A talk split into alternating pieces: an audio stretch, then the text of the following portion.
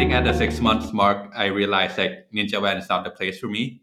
I should Right. have like left immediately and prioritized my mental health. But uh, I think I was still in stuck in that like corporate mindset of like, okay, yeah, maybe it will be hard to find a job. So I kind of like grinded my teeth and like stayed on for another six months while going through therapy as well. And so I, I I think uh, two lessons. Uh, first, prioritize your mental health over anything else, and the second lesson is uh, therapy helps. I mean, Yeah. yeah, that that, sure. that really gave me faith in like how like therapy can can change your life. It it really gave me the opportunity to like you know crystallize like what are my values as a person. Yeah. I think I, I am also I, uh, my best friend is a psychiatrist. I talked to him yesterday, so I don't have to pay Hmm. for therapy. I just talked to my best friend. About. Um, but uh, Yeah. but I definitely value it, um, and I read a ton about mental health and psychology, and all this stuff is super fascinating to me. The brain is a is a a, a fascinating uh, machine. Um, and, But, and not just uh, the brain too you know just like how like the brain is connected to the heart to the body it's yeah, like your endocrine system. I mean, your adrenaline. I mean, yeah. I mean, it all comes from the brain. But yeah, dude, when you have a panic attack, and it, it really helps to understand what's happening, right? Okay, my brain is going through fight or flight, so I just got an adrenaline surge, and Mm. that, you know, um, just really understanding what is going on, um, or why are SSRIs helpful for uh, anxiety and not just depression? It's because it's Hmm. Yeah. selective, you know, um, selective uh, reuptake in uh, serotonin, selective serotonin reuptake inhibitors. It's- but anyway, it's it's it's pretty funny when uh when you ask me like the original like topic of like you mentioned like hey how about we do a episode on how to manage anxiety and literally i'm still like taking like anxiety medicine every night before i sleep now yeah, but but see, other people are too. They just don't call it that. People that drink a glass of wine before they go to bed, it's the same thing, man. Uh, people Yeah. self-medicate for anxiety all the Yeah. time, and they may, but they may not even know that it's anxiety. They probably call it stress, right? In Thailand, I hear the word stress all the time, um, Right, and right, right. it's not that they're mutually exclusive, but uh, yeah managing anxiety first of all that is managing anxiety. Taking anti-anxiety meds is a, is managing anxiety right, Um, Right, right, and it's right. not a magic bullet. I mean even if it's Right. benzos or something like that it's it, one you can't take them forever. Um, and Mm, mm, ssris are gonna i mean they do two different things right? One tries to chill you out. One tries to keep happy you Mm. know juice in your mm, brain. Um, I-. let me just go ahead and put this out there. I know we're not done, but I just want to explain very clearly to anybody that has a stigma around mental health, whether that's anxiety or depression or anything else, is to understand that it is no different from diabetes. In di- if Mm. you're diabetic, your brain, your body does not produce enough insulin, which your bro- body needs to regulate and operate. And we totally accept that. And you go, oh, well, you got diabetes, man. Go get your insulin shot because your body is just kind of shorting you on something it needs to operate effectively. and if you have to depression, sorry, please. I know. I, I, I just wanted to add a stat that you know, like according to the World Health Organization, the WHO, right? Uh, about I think thirteen percent of the population has uh, mental health condition. Like for example, I think like depression was three percent, anxiety was three percent. So like, just just think about like how many people you know. At at least you must know ten people, and on average, one person is struggling from a mental health issue. So it's definitely not uncommon. That that's that's Well, it's what even more understand. common. I mean, that's it. That totally. That you know, the WHO is global, right? So I mean, the Yeah, other yeah. thing is that developed countries have a lot more mental health because if you're struggling to survive, you know, malnutrition, starvation, right, right, uh, right. civil war, you're not obviously dealing with, not openly dealing with uh, Yeah. existential crises and stuff like that. But the Right, fact right, is right. that it is ultra common in the United States. Half of the population takes antidepressants. So uh, in a developed country, and we don't have that stigma around it. Antidepressants are a Hmm. perfectly legitimate thing to take. In fact, antidepressants uh, are much easier to get and much safer to take than uh, benzodiazepines, like you know Valium Hmm. or Xanax or whatever. So there, Mm, mm. there is not a stigma because it's not happy. You don't take an antidepressant and feel better. That's not that's not how antidepressants work, right? You got to take them for Mm, weeks, and maybe you notice them, maybe you don't. Totally depends. mm, But Um, Mm. You know, Xanax is the thing where you take before a flight, and in 15 minutes you're like, man, that feels good, right? Um, so uh, it's like having a glass of wine, just a really, really good glass of wine. Um, so okay. uh, I think I think I, I think I need health- to take down some notes and uh, buy that. Benzo, well, dude, benzos, ties do not like to recommend benzos because they are addictive and you can't take them for very long. But Ah, Um, okay, okay. you know, benzodiazepines. Uh, I mean, that really, there's only a couple of things you can do for anxiety, right? You can take SSRIs, uh, Mm. so that's serotonin. You can take SNRIs, that's neuroepinephrine. That's like Mm. Wellbutrin. Um, that's supposed to elevate elevate your mood. And then Yeah. benzos are the things that instantly make you feel better. If you're having a panic attack, you would, Mhm. your doctor would give you, you know, Valium, Xanax, um, Mm, something like mm, that, um, so that mm. seriously in 15 minutes you would feel better but like any other magical drug um, the next time it would be about 90% as effective than 80% so these are not long-term solutions long-term Yeah. solutions are uh, you know talking um, therapy uh, mm. ssris snris exercise uh, just getting your life in order trying to avoid Yeah. you know bad jobs and stuff like that so I mean, there's uh, yeah. there are long-term solutions and there are short-term solutions. Sometimes you need the short-term just to get Yeah. you through it, so that you can get to the long-term.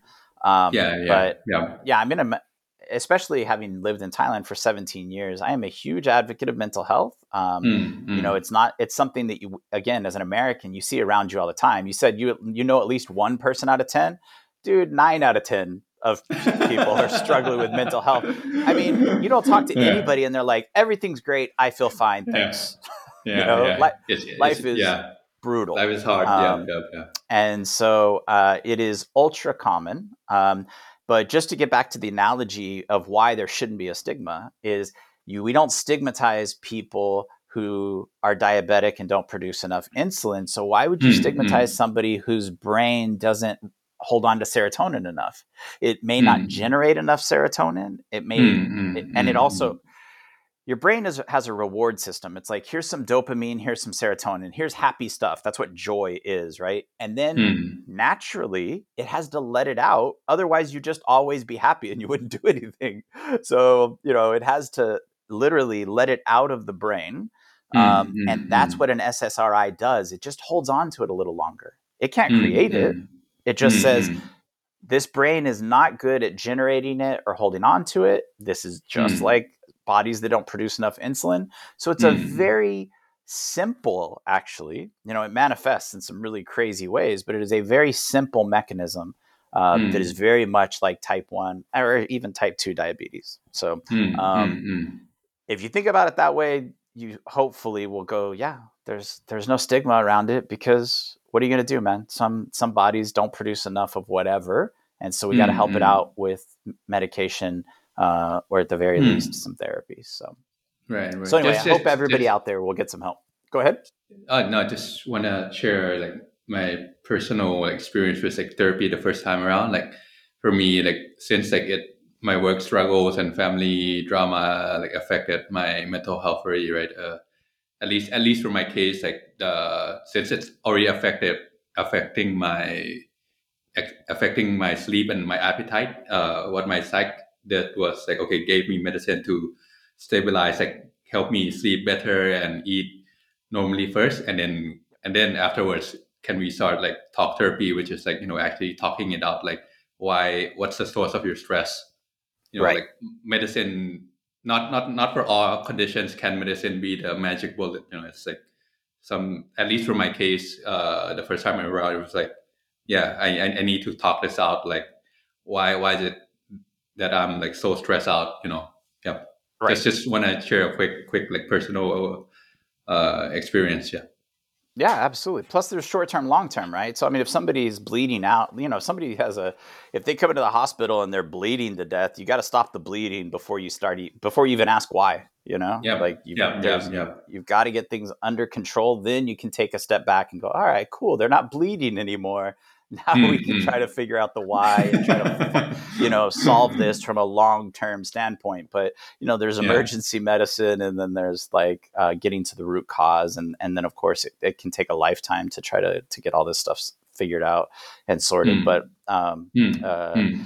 Hopefully, Mm. everybody out there realizes that again, having mental and emotional health issues, having anxiety, having depression, having uh, stress that manifests in poor sleep and poor uh, appetite and all these other things, this is not the anomaly. This is the norm. Mm. It is Yeah, normal to have these things. It is more common to have them than to not have them.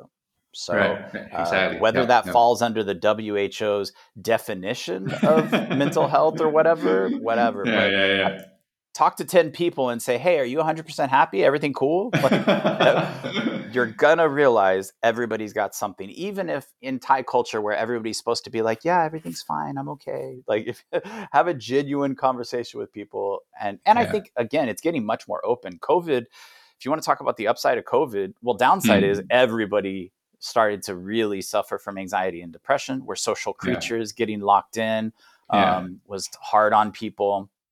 Um, and Yeah. so I think that's we, we started to see it in essays and applications a lot more. It suddenly became, you know, I w- 10 years ago, I saw it once a few, every few years, and now 25% of clients are going to bring it up.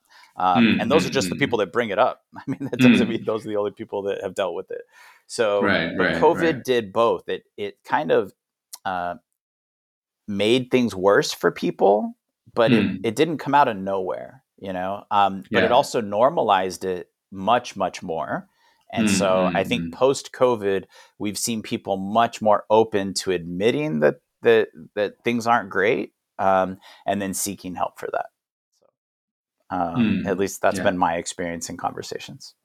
Mm, mm.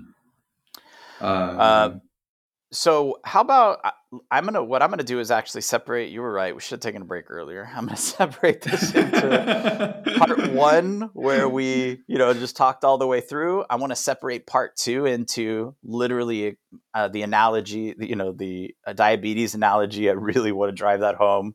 Uh, Uh. that this is nothing to be embarrassed about. Uh, this is nothing to be Mm. shame f- feel shameful about. Like nobody's ashamed that their body doesn't produce insulin. So mm, um, uh, again, I really just want. I think that's an important uh, way to destigmatize uh, mental yeah, health yeah, issues. yeah, yeah, Um, yeah.